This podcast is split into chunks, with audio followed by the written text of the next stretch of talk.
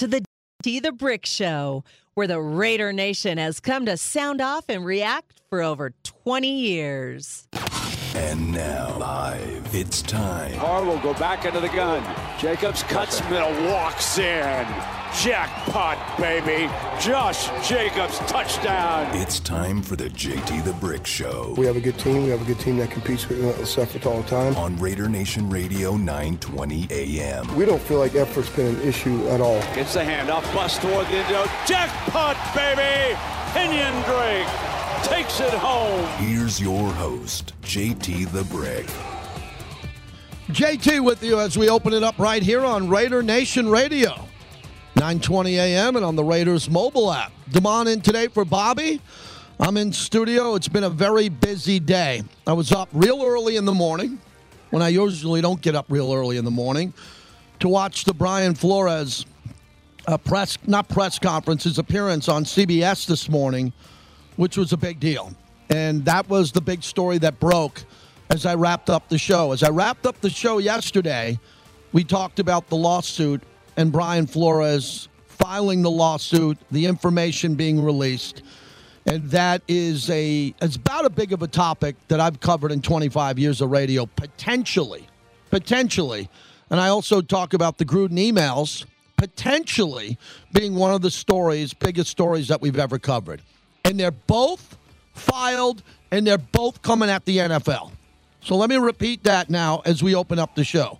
The NFL is dealing with the John Gruden lawsuit, and the NFL is dealing with the Brian Flores lawsuit. The NFL saying both of these lawsuits were brought without merit.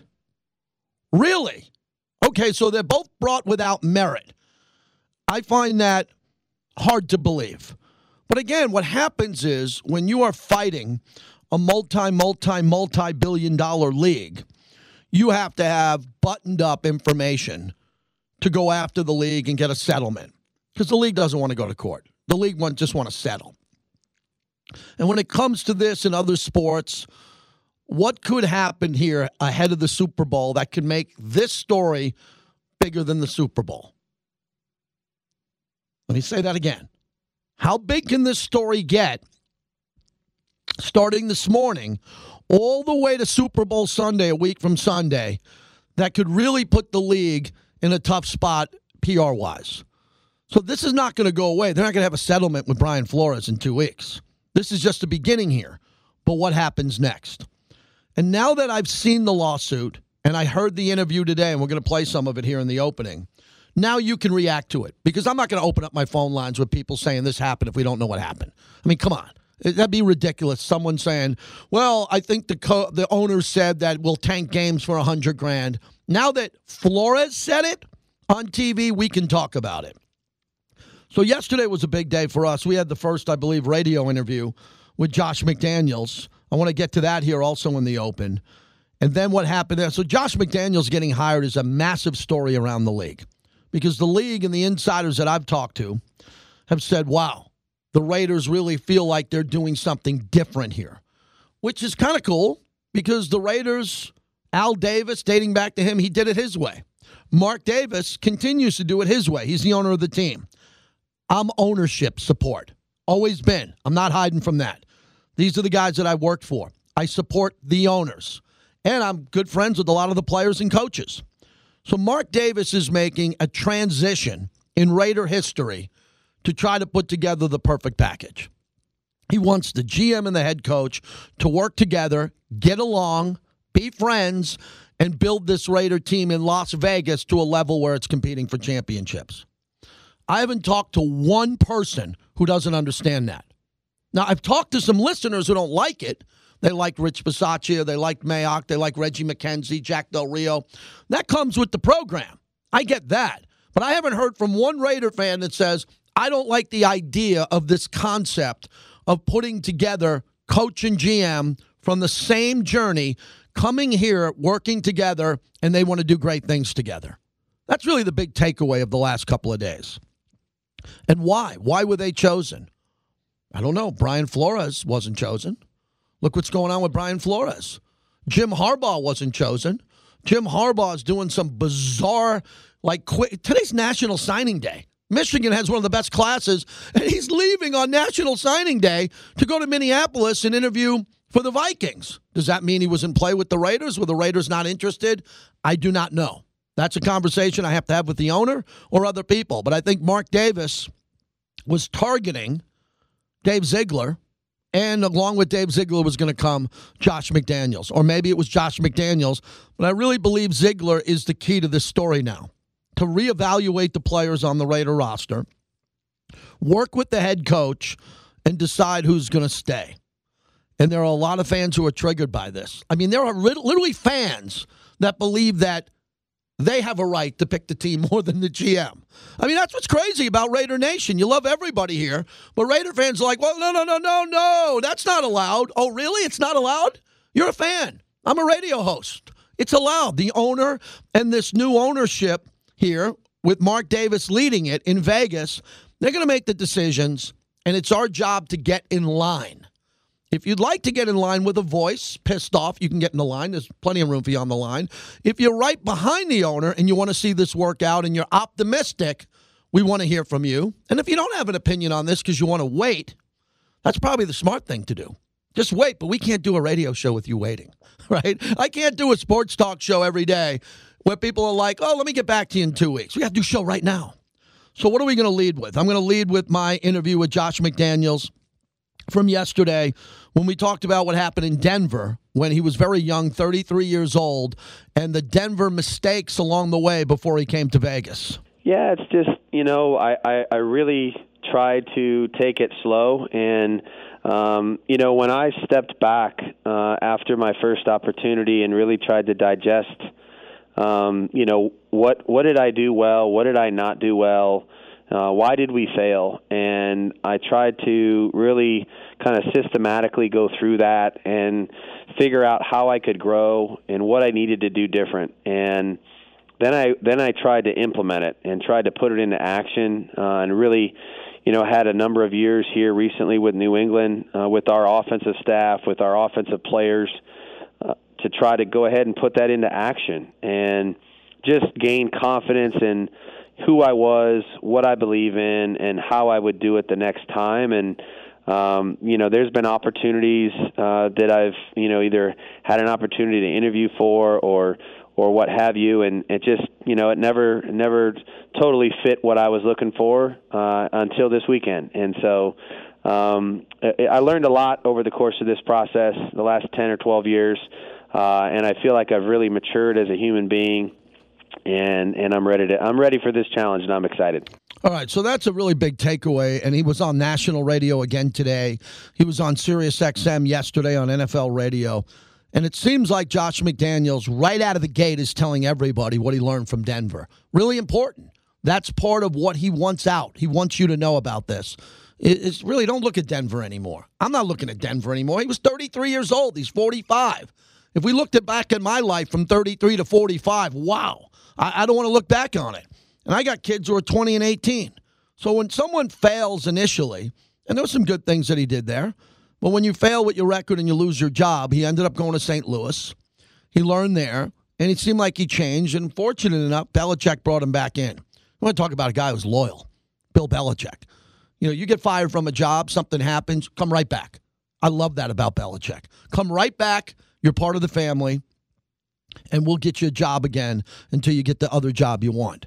And that's the takeaway, that McDaniels is so good as an offensive play caller and working with quarterbacks that Belichick was like, are you serious? I don't have anybody better than you. Come right back in. And Josh McDaniels won 6 Super Bowls. 6. I watched all those games. And what I'm going to try to do here over the next couple of months is figure out what we saw in all those games with the Patriots that he liked to do, that he can do with the Raiders, right? We're all trying to figure that out. Waller, Hunter Renfrow, Josh Jacobs. But I all believe it starts with the offensive line. It's got to be the offensive line, or he's got nothing. I mean, what can you do without a good offensive line? Derek got a lot out of this offensive line. He really did. So I asked Josh McDaniels yesterday why he took the Raider job now. Why did he have to now take this job, no longer wait, and take this opportunity in Las Vegas? Well, I had mentioned yesterday that I had tried to be patient And I've tried to learn from all the experiences that I've had in my career, and kind of knew that, you know, I was, you know, gearing up for maybe one more opportunity if I was so fortunate to get one. You know, and what did that look like? What did that opportunity look like? And when I was given the opportunity to come here and meet Mr. Davis and see this organization and hear their vision of what they're looking for, it really fit with what I was looking for, which is just a commitment to excellence, you know, in every area. They're a first-class organization.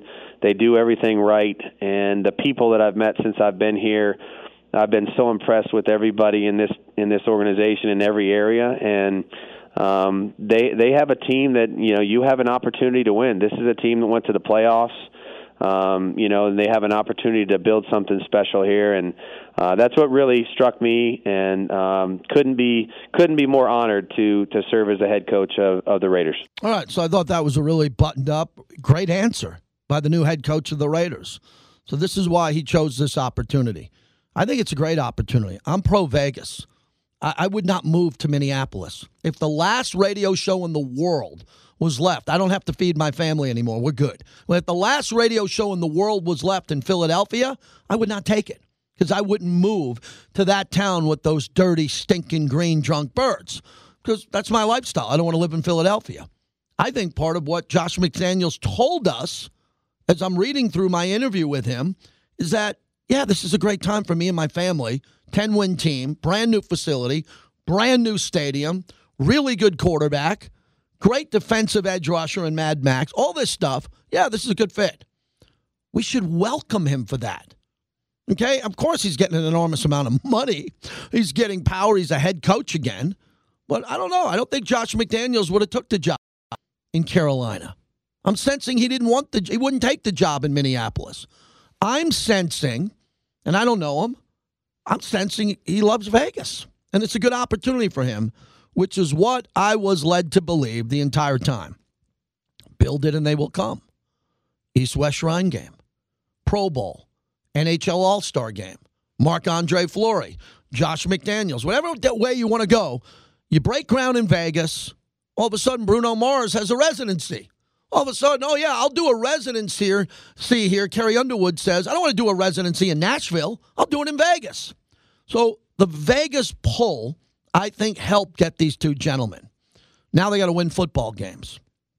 One more from him on Belichick. This is important from the press conference about Belichick and the influence he's had as the new head coach of the Las Vegas Raiders. That's a long list. Look, He's been. As I mentioned, I'm blessed and fortunate to have had the experiences that I have. I started in personnel, you know, back in 2001 when Laura made quite a bit more money than I was making, and just he made you develop in every area as a professional in this environment, and gave us the opportunity to see the scouting side. Gave us the opportunity.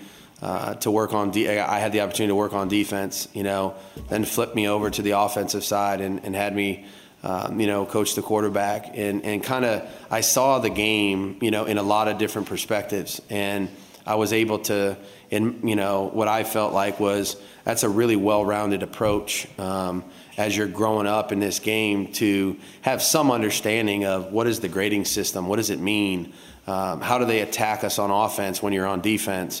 And then flipping it over to the offensive side and understanding that, and then, you know, tying it all together with situational football and game management, which is obviously a critical component to winning every game in the NFL. I mean, you lose a lot more games than you win in this league, and if you can do some of those things really well, obviously that's going to impact your opportunity to win. So there's so many that I couldn't name them all, but I mean, you know, he gave me an opportunity to be well-rounded coming out of the organization, and I'm very grateful for that.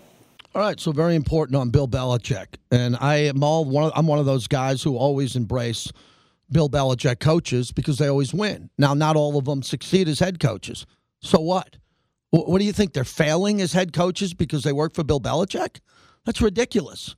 Some of them are failing because they're taking the worst job in the league. Does everybody get that? Matt Patricia went to Detroit. Detroit's terrible. You go to Detroit, you're not going to win. Now you get an opportunity for his most accomplished assistant of all time. Belichick's number one most accomplished assistant of all time is Josh McDaniels, coming to a 10-win team. Seems like a pretty good fit compared to him waiting for a 2-win team. Now look what happened to Zach Taylor in Cincinnati. It's a 2-win team. Now they're in the Super Bowl. That's a hell of a job coaching, we would all admit. Right, the guy took over the worst team in football with terrible ownership. Mike Brown's a terrible owner. This awful owner. They're in the Super Bowl. That sets the bar pretty high around this place. I mean, it wasn't like Cincinnati was 10-win, 10-win, 9-win, 10-win. Now they're in the Super Bowl. They had a couple of good drafts. I don't know much about their free agency. Mixon was there. Jamar Chase was drafted. You know, and they brought in some players. Their offensive line stinks. Most of the time I watch them play, they're in the Super Bowl. They're in the Super Bowl because they threaded the needle on the quarterback, Joe Burrow. They got an amazing kicker. Follow me here. We got a pretty good kicker here. Great kicker who wins games for them. They got a really bad player in Eli Apple. I mean, he's terrible. I'd say he's worse than Arnett when Arnett was here. Remember how bad Arnett was? Eli Apple was like a lot worse than Damon Arnett. Fact, not fiction. Eli Apple's now knocking balls down in the red zone and making plays. That's coaching. That's coaching. So that's what's happening with the Bengals. Can it happen to the Raiders? And one last thing. I am not privy to goals of the coaches. I don't know what these coaches' goals are. But I know the fans' goals. I would say back off. Back off what I'm hearing on every radio show on this channel. We got to win 12. If we don't win 11, we're done. Oh, my God, what a bad decision. It's not how it works. These new guys have come in now to put their hands on this organization. It is not over the next 6 months where they're going to get hired or fired. It's over the long term. I'd like to see them win. I think they're going to win. I'm behind it. I think you're behind it. But what is your vision? Like, what do you think's going to happen? I showed one of my buddies we were out. It was the night I went out. Name drop alert. Name drop alert. It was the night we went out with Jesse Pinkerton. Aaron Paul, who plays in Breaking Bad, the actor, he was out here promoting one of his beverages. I'll just leave it at that. And one of my buddies was talking Raiders, and I just opened up my phone, and I showed him the schedule. He almost stole. I go, how did you not know this was the schedule? The dates aren't announced yet, but here's who we're playing, home and away. And he's like, whoa, whoa. I go, don't look. No, you don't have to give me how many wins. But the Raiders got a really tough schedule next year, brand new coaching staff. And a lot of the players aren't going to be here. Another big wake-up alert. A lot of guys are not going to be here. The coaches aren't here that we really liked and gave a lot of credit to because new coaches are here. They're going to bring in their own players and the players that they want to be here. And there's going to be a number of them who stay. And there's going to be probably a few head-scratchers. And then a whole bunch of new guys coming in, and they're going to have press conferences telling you why they brought them in. And then the draft and what they're going to do via free agency. So that's where we're at, everybody. It's a new day in the Raider Nation. I don't know where you are. I can't take the temperature of everybody.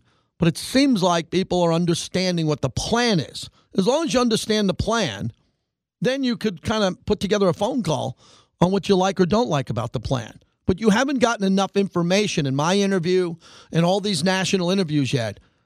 Dave Ziegler and Josh McDaniels are not going to give us what we want. The future of the quarterback. What's the contract look like? Is this guy coming back? They don't want to give it to us now because they're not prepared to do it. They're in the evaluation process. So I'd like to know what you think over the last couple of days. You heard the GM. You heard the owner. You heard the coach. You should all have very strong emotional opinions right now about where you are emotionally with this. If you want to have me walk you off the ledge, if you want to have me talk you through it, whatever you want to do, we're wide open here before we go to the Super Bowl next week. 702-365-9200. We're brought to you by PT's, best happy hour in town. You know Golden Entertainment owns the Strat, Arizona Charlie's, 64 taverns and bars in this town. Big company. They fuel the monologue and have confidence in me every day delivering this content. When we come back, the Brian Flores comments from earlier today. We'll tell you all about that. JT, back with you as we continue on a beautiful day today. I don't know if anybody's thought of golfing. The wind is insane. I've been out here a long time. What's it blowing out there? Wind almost knocked me down today on the dog walk. Love the dog walk in the morning. No phone, no one interrupting. Walking the dog for a half an hour in the day. My peaceful time of the day. Then it gets kind of busy here, and we get through everything we have to cover, and then I do it again at night, 7 to 10 p.m. Next week, we are live from Radio Row in Los Angeles at the Convention Center. I think Q's going to be there Sunday and start Monday. I'm going to get in sometime Tuesday through Friday, and we're going to have some great coverage. The guests we're lining up are incredible.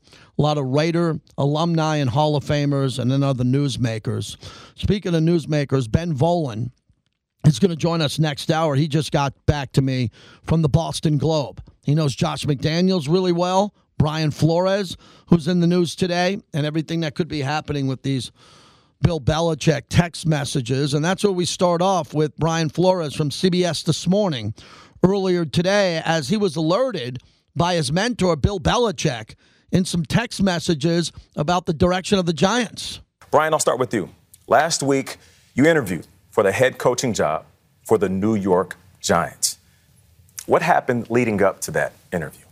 Before we get into that, I just want to say thank you to, I've received a lot of calls, emails, text messages in support of what's going on. It's been a tough 24 hours, I would say. Sure. So to everyone who's reached out, obviously family, and I just want to say thank you. Of course. I just want to say thank you. So last week, I interviewed for the Giants position. I was set to interview on Thursday, the Monday prior. Before I interviewed, I received a text message from Bill Belichick saying congratulations on the Giants, essentially congratulations on the Giants job. There was a little bit of back and forth. We have the text messages here on the screen. Yeah, there was some back and forth and some confusion because you haven't sat down with the Giants yet. I have not sat down with the Giants. There was some back and forth, and I asked him, "Is this, you talking to the right Brian?" As you've seen him through the text messages, he was actually thought he was texting Brian Daboll, who they ended up hiring. Yes, sir. All right, so that's a big deal for a couple of reasons. First off, he's showing the world Bill Belichick's emails. Wow. If I'm a new owner and I want to hire someone, I don't want to know. I don't want my coach saving my text messages and then putting them on CBS This Morning. This is interesting to me. He had no problem putting Belichick out there, the greatest coach of all time. That shows you how serious Flores is on this lawsuit, because the Belichick text messages, if I'm Belichick, I'm like, that's my private text message. What are you doing? And Brian Flores probably saying, this is what I have to do to expose the Giants. So let's stay on the Giants with the sham interview, which all people, not African Americans, all people should be offended by this. I don't care if you're in an interview to be a CPA accountant, to work at McDonald's, to be working at a hospital, to work at a radio station. If you go into an interview and they know they're not going to hire you and put you through that process, this is what a sham interview definition is. So at that point, how did that make you feel, knowing that you were walking into an interview where a decision might have already been made? It was a range of emotions. Humiliation, disbelief, anger. I've worked so hard to get to where I am from in football, to become a head coach. Put 18 years in this league, and it was to go on what was going to be what felt like, or what was, a sham interview. I was hurt. And, but you went knowing that you probably weren't going to get it. I did. Why did you continue to go? I think there's still hope. Maybe it's call it the audacity of hope. I was. I have a belief that, there's good in people. I just do. We knew he wasn't getting that job. On the day before that Giants interview, we reached out to you, CBS, to all of you, to start talking about doing this interview today, because we knew he wasn't getting the job. We knew it was a setup. We knew they were just trying to comply with the Rooney Rule. We started drafting the complaint, and here we are. That's incredible. Set up a trap. set up a trap for the Giants. Basically said, we know through Belichick's text messages that you're not going to give him the job. We're going to send him in on the interview. So Gail King, who was also anchoring, really asked an important question. Why'd you go on the interview? And they told us to trap the Giants and catch the Giants in a trap. Now the Giants are in trouble along with the Dolphins. So the sham interview must stop with the Rooney Rule. And it should have stopped years ago. There should have never been a Rooney Rule. It should have been every owner, as progressive as Al Davis, which wasn't the case, hiring minority candidates and the best people available. The NFL got to the point and said, no, we can't do this anymore because they're just not interviewing black candidates. They're not hiring black candidates, so we have to put in the Rooney Rule. Should have been the Al Davis Rule. Al Davis is the one that started all this, being inclusive. So now we're sitting here in 2022, and they're sham interviews for black candidates? Oh, my God. How is that possible? How do you not interview the people you don't want earlier in the process than at the end? You got to be pretty stupid to fall into that trap. So that's how the Giants are involved with this. So I think the Giants are going to lose multiple draft picks. You know how many draft picks they have here at Bellagio, Lake Las Vegas? They got 2 high draft picks. That's a big deal. I'm the first one to predict on the radio. First guy to predict on the radio, those Giants high draft picks, they're not going to be there. One of them is going to be taken away. If Goodell does this right, he's going to go to the Giants and say, no chance you're going to Vegas with 2 high first-round picks. We're taking 1. I believe that's going to happen, so hold me to that. So the sham interview. And again, for all of our listeners, you know how inclusive this show has been forever. All of our listeners, I want your opinions on this. But if you are an African-American listener to my radio show, you should be appalled today that everything that the NFL has done by putting end racism on their helmets and in the end zones, everything that we went through together, all the people I interviewed during the George Floyd incident of the summer of last year, all the storylines that we covered, and we're dealing with this today? And it looks like, because it just looks like it, I'm not going to say the allegations are true. That's what a judge and a jury are for. But if the owner of the Miami Dolphins verbally told Brian Flores in front of another witness to tank games on purpose for a $100,000 bonus per game, he will lose the Dolphins. He's out. There's no way he can recover from that. He will not be suspended. No, suspended would have been John Gruden. Let me bring Gruden back into this. A suspension could have been fair to John Gruden. Never defended the contents of the emails, nor would I ever. But that was something that was, I think most people said, you suspend him. 6 months, a year. Sean Payton was out of the league for a year for Bountygate. This is more serious if you believe, and I do. Suspend him for a year. But no, with Stephen Ross, there's no suspension. He loses the team. You take the Dolphins away from him because that is a gambling issue, and now the NFL is in bed with gambling. So you cannot have an owner saying, lose on purpose. I'll give you a reward. And then it affects the line and the game and the outcomes of games. That's a Pete Rose integrity issue. He's out. So that's what's happening now, man. Isn't that a lot to cover? Isn't that a lot to cover on Brian Flores? And a lot of people have been saying, well, why would he do this? Why would he torpedo his career? I told this to my son because he's an African-American and he's offended. And he is deeply offended, and you should respect anyone who's offended, but especially an African-American in a sport who is getting treated this way after the league is supposed to make sure this doesn't happen to minority candidates. I am appalled by this. Now, I'm not saying that this is Stephen Ross did this. He's going to have his day to talk and go on the offensive with this to clear his name. But what a bombshell that affects the entire league because it affects the coach who should be coaching. Brian Flores should have been announced as a head coach about a week ago. Maybe 2 weeks ago. There's still openings, and he doesn't feel like he's going to have a fair shot at it. He doesn't feel like he's getting a fair shot, my last point, because I want to get out to everybody, because he turned down the owner, in his opinion, turned down the owner from losing on purpose. The owner hated him after that, so he got fired with the winning record, and now he can't get a job. Oh, my God. You better believe that's a lawsuit. If I was an attorney, I'd want that lawsuit. If you can connect the dots, I just don't know what their next play is. How are they going to prove that Stephen Ross said this? You can't prove it unless you have audio or a corroborating witness who could step up for Brian Flores. Let's get out to Raider Jay from the Bay. Hello, Jay. What's happening? Go ahead. What's happening, JT? Doing well. What's happening?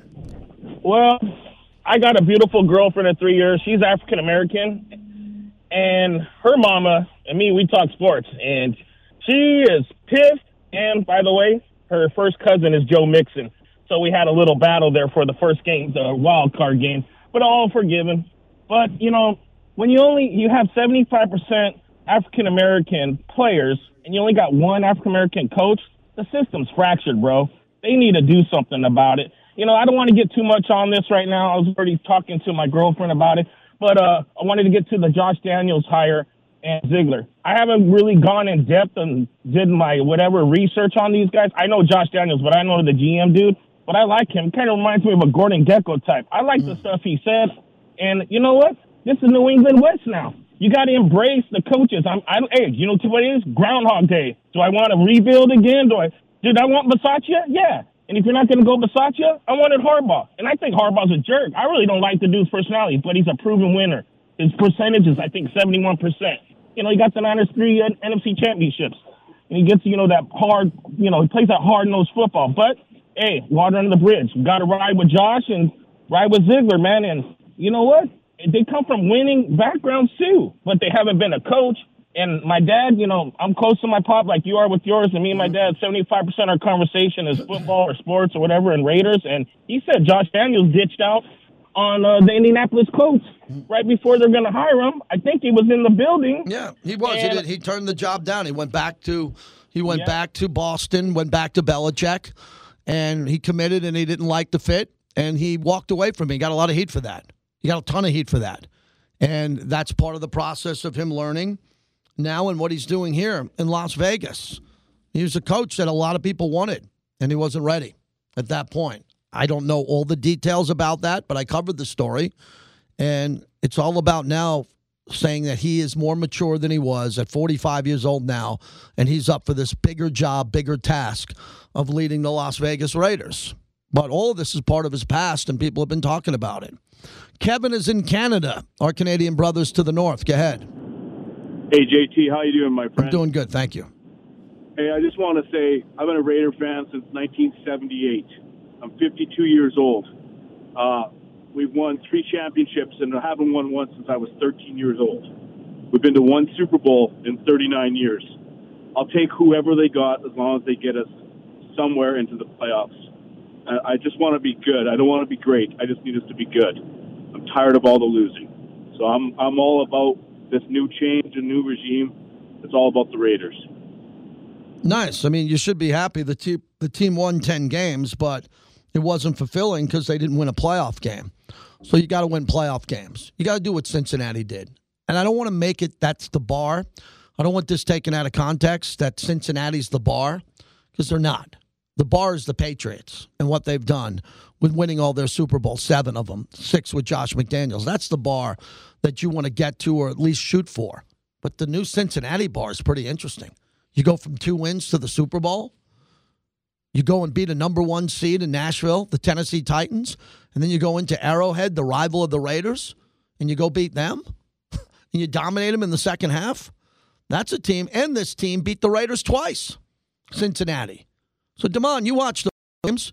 What do you think of Cincinnati now? You know, I don't think they're going to be sustainable. With the Joe Burrow is going to be good, just like I don't think the Chargers are going to be sustainable every year. They're not going to go to the Super Bowl with Justin Herbert. But this is impressive what the Bengals have pulled off. Oh, it's very impressive, and it shows me with the right quarterback and the right weapons around him, you can make it to the Super Bowl. Just like with a little bit of luck, you know, getting sacked 9 times and still winning the game, tremendous against that Titans game that they had, but this has been an incredible run for the Bengals, and it just shows when you hit on the quarterback, hey, the sky's the limit. Great point. You got a quarterback that can win and make plays under duress, you can go to the Super Bowl. Jeff Hostetler, Trent Dilfer. I'll go down the list. Phil Simms isn't in the Hall of Fame. He had one of the greatest Super Bowl performances of all time. Phil Simms wasn't athletically anywhere near Mahomes, Herbert, even Josh Burrow. You can win the Super Bowl with a very good quarterback. The Raiders have a very good quarterback here in-house in Derek Carr. More than capable of winning the Super Bowl. 901 Raider, you're up next on the flagship. Go ahead. Hey, JT, hey, Damon, how's it going? Good talking to you guys. Good talking to you. Thank you. about the Brian Flores, as an American first who happens to be of African descent, I'd rather refer to myself as an American. Mm-hmm. I don't need the adjective, but this is not new to us. I mean, most African Americans should already realize the Rooney Rule, while the intent was excellent, but we know that owners, they got their own little clique. And it's like somebody referred to it as a mafia family. And they're gonna skirt the rule. We know that America is about money. And from the lessons that we learned during the Civil Rights Movement here in Memphis, and I was part of the sanitation worker strike back in 1968 when Dr. King was here and he got assassinated, we didn't get change until you impacted the bottom line. Mm-hmm. With boycotts. And so until you start affecting the bottom line for these owners with some type of action, labor, boycotting, where it's really impacting and hurting their pockets, you're not going to see any change unless you start getting African-American owners. And so you know, this is not a surprise that it happened. The same thing happened to Kaepernick a little while ago, just a different series, but the ultimate situation was the same. He threw himself and his career on the sword for a just cause. Brian Flores has done the same thing. I hope that he gets another opportunity. Lord knows he deserves it. But, you know, this is not a surprise. This is America. We got to face facts. And America is about money and greed, and it's going to ultimately be to the downfall. Hopefully we start putting the value of fairness above the bottom line, and that's when we'll see things change. Excellent phone call. Thank you for that phone call. Fantastic. Best one of the day. You know, we're not good in this country boycotting. We're not. We're very lazy. We're a very lazy country when it comes to boycotting it. I was on the radio, Michael Vick dogs. Oh, my God, there's going to be 10,000 people. No, it was like 11. No, we're terrible at boycotting. Martha Burke, women can't get into the Masters. Oh, there's going to be a boycott. There's no boycott. We're lazy. We lose our attention on everything. So no one's going to boycott the NFL. I don't. Advertisers could. But fans love the NFL. We just had the greatest playoffs of all time. Brian Flores, if these allegations are accurate, and why wouldn't they be? Why would he go on TV and lie? Why would he involve Bill Belichick and show the world his text messages if he wasn't humiliated to the point where he had to do this? That's the biggest story leading into the Super Bowl on Raider Nation Radio.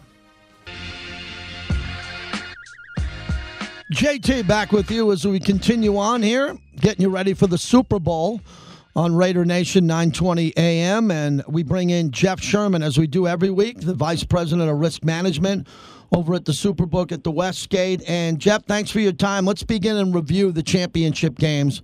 And we'll start off after Buffalo and Kansas City the week before. What was so intriguing about the Cincinnati game, the second half, and the way they played defense and how that changed the game? Well, it was crazy. It was a repeat of the game that we saw just a few weeks ago in the season when Kansas City went to Cincinnati, and they got shut down in the second half in the same way this one. So, you know, Kansas City was up 21-3, let Cincinnati back in, and, you know, like I said, we just saw that happen a few weeks ago. What was the end game like for Cincinnati coming out of halftime after they stopped Kansas City when Kansas City didn't get points? Yeah, I think we're as high as 19, right in that range on the Chiefs on the end game. And we did get some dog money on that, so it was pretty fluid. All right, let's move on to what we saw in the NFC Championship game. Also, the Niners in that game, after the Kittle touchdown, had a 17-7 lead. They were in cruise control. The turnaround in that game from a gaming perspective. Yeah, it was crazy. And, you know, I think the Niners let the Rams back in it by not letting Debo Samuel get involved in the fourth quarter there. And so I think we got as high as 6.5 on San Francisco on the end play. We saw some dog money on that one, too. I think about this, Jeff, along the way, what Jimmy Garoppolo was able to do and the problems that he has late in games. A lot of 49er fans feel like they're there, they're in the hunt, they're in the game, they're in the playoff game late, and then there's a Jimmy Garoppolo play that takes them out. It could be a Super Bowl against Kansas City on the overthrow, or in this game, that late interception. Yeah, the interception. There's also, you know, coaching questionability, too, not going for it on fourth down. So it wasn't all on him. There's a lot of things that happened. Well, Jeff Sherman's our guest. Walk me through that with Kyle Shanahan, because what was fascinating about that play is they pulled their best player, Trent Williams, to come around on the right side, and they don't even run behind him on third down. They run up the middle and get stuffed, and then they take their time there, and they don't want to go for it on fourth down. What were you thinking at the book at that point in time in the game. With all that time that was left, Kyle Shanahan surely thought his defense could get a stop and get the ball back. Yeah, well, the Rams challenged it and gave the 49ers more time to think about going for it and draw up a play. And it was surprising that they went for the punt, and that changed the complexion of the game, too. Along with the dropped interception that should have been had just a few plays before that. So, but not going for it on fourth down, I thought that was a mistake. I mean, if they played to not lose the game instead of to win the game. Jeff Sherman joins us from the Westgate. So let me know minutes afterwards and when you guys set the line for the Super Bowl. Walk us through. I think our listeners will be fascinated with you and your team and Jay Cornegay and everybody behind the scenes at the Westgate, how you initially looked at your opening Super Bowl line and where it's at today. Yeah, you know, we do it in a group text, and we're between 3, 3.5. We decided on Rams 3.5 and 51, so we got that up as quickly as we could. We took some initial support under 51, and the line has crept up. We got to 4. We're currently 4.5, which most of the market is, and we're expecting to see more Rams support. So it's been trickling in on that side. We've received some Bengals money line at plus 175, but that's what you usually tend to see in the Super Bowl is favorite money and then dog money line money at the plus price. Jeff Sherman's our guest. So let's talk about your expertise, too, the Vegas handle on the Super Bowl with the Super Bowl bye week back in the day when you didn't have the Super Bowl bye week. And now with that extra time for gamblers to think about the line and really get their money together for this bet, where are you now on this and what do you expect to be the really big push next week? Yeah, I mean, it's pretty similar to where we were at last year on it, and we're expecting more of the same. It really doesn't matter the matchup. It plays a little bit into it, but we keep expanding our betting menu for the propositions. You know, we're well over 400. We're working on those today. We started yesterday, and we'll have them up by 7 p.m. Pacific tomorrow night. And we keep growing that menu each year because the interest keeps growing. So as long as we keep doing that, then our handle will keep going up. Yeah, I find that fascinating because gamblers out there, especially new gamblers, love prop bets. But you would think a lot of the money goes into just betting the game and the spread. But with the prop bets here, what is that like for you putting them together? There's so many you put up there. You got to know some are going to be bigger than others. What are some of the top 2 or 3 from last year? Well, you know, one of the things we've been doing are variations on the quarterback's touchdown. So, you know, usually you'll see on a weekly basis 2.5 or 2, but we do 1.5, 2, 2.5, all the way up to 3. So that's what a lot of the props do is have variations of options to wager on the same player. And we keep getting deep. You know, you have the player receiving yards, receptions. Will they score a touchdown? Will they score a touchdown in the first half? It just keeps getting expanded player by player like that. And do you like the quarterbacks, Joe Burrow and Stafford, in regards to prop bets? And these guys can put up big numbers, but again, we've seen Stafford go in and win some games, not throwing much, and then we could see him get explosive late in games, and Burrow was down 21-3, and he didn't do it with a lot of big bombs. It was a lot of passes underneath.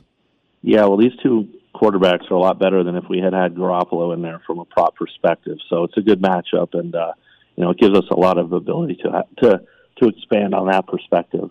Jeff, finally, from the NBA perspective, I was thinking about you last night. I was on, and I'm watching these games, and all the stars aren't playing now. And I saw Antetokounmpo play well and win, and James Harden's upset because Kyrie doesn't play at home, but he plays on the road. And then the Warriors last night was interesting. I got a lot of texts during the game about Steph not playing and Clay and Draymond and the effort that they did, even though they won. I don't think they covered, but that's another example of you and your team right before tip-off having to see who's available, who's going to play. Yeah, that Warrior game was interesting yesterday because the Warriors opened up a 2.5-point favorite, ended up closing as a 6-point dog and won by 4, so they covered every number on that game. And, you know, large move on that, but that's what we deal with on the NBA on a daily basis, whether it's, you know, players, multiple players, the COVID aspect. So we're always keeping up on that, and mostly through Twitter. And what was the? Yeah, that's interesting. I was just going to ask you. So you guys are sitting back taking a look at that number from 2.5 to -6. That's when the Warriors, when you're finding out who's not available, the stars aren't available, and the line moves kind of violently. Oh yeah, there's no question about it. And it keeps going until you get to the right number. And obviously, at least 5 was the right number, but it was readjusted 5 points. But when you have the multitude of stars out for a team like that, it gets accentuated, and you have to keep moving quickly through the numbers. You got it, Jeff. We'll talk to you next week from Los Angeles, maybe top 10 props that you have. We'll have some fun with all the gaming, what's going to happen at the Westgate. Appreciate it. All right, thanks, JT. There's Jeff Sherman, who does a great job, Vice President of Risk Management over at the Westgate. So all the prop bets are really unique because a lot of my friends like to pound the props early. So he says they're all going to come out tomorrow night. Here's what I know to be true. The best of the pro gamblers, the sharpest, get on those props right out of the gate because they know they have an advantage. They feel that they have an advantage over the books who are putting up these props because what do the books know? Not everybody's Jeff Sherman. So you can see a prop bet at a certain book and say, they got the wrong side of that. I'm jumping on that one, and then that could move the line. So watch out for that tomorrow. If you're a prop bet better, you might want to go in quick like the Sharps. You might want to sit back and see the line move, but it's going to be wild here. And more people are gambling online. I think it's the 1.2 million that have signed up in New York alone, on all four different major apps to get involved for all the bonuses, the free play, all the reward points. It's the Wild West. Everybody's now signing up for apps, putting $3,000 in and getting $3,000 in free play, thinking they could take the money out. No, you got to bet it. And if you can bet it for a while and win a little, you can take it out again, but you get reward points and you get free parking and no resort fee. This is crazy now. If you are a professional gambler, this has got to be the heyday. They're basically giving you money to gamble for free.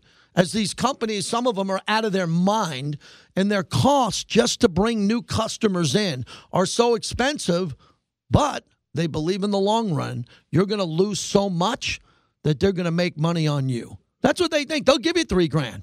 They'll give you a hotel room in a different city. And eventually, you're going to start feeding them all your money. So that's why the pro gamblers are the best at it, and they barely win. It's wild. I can't. All the conversations I've had, I got a meeting at 2:15 today after the show in that verse, and everybody's just talking about getting into the space now. Everybody's got to get in because FanDuel, DraftKings, BetMGM, Caesars, they all have war chest of money to try to get this thing going. But then again, you see what happens to Wynn. Wynn gets in there, starts spending money all over the place, and now they're done. Sell everything. Get me 40 cents on the dollar. This is a very dangerous time in this industry, and only the smartest of the smart are going to figure it out. Bet with your wallet, not with your head. You can only bet with what you have in your wallet, not with what you think you have in your wallet. You don't have that money. You're spending that on your mortgage, your car, college like I am. 2 out-of-state college tuitions, by the way. You're doing all that. You can only bet with what you have. Even Steve Mariucci. They're doing promos with Steve Mariucci saying, follow the plan. Mooch is going to join us live next week from L.A. for the Super Bowl.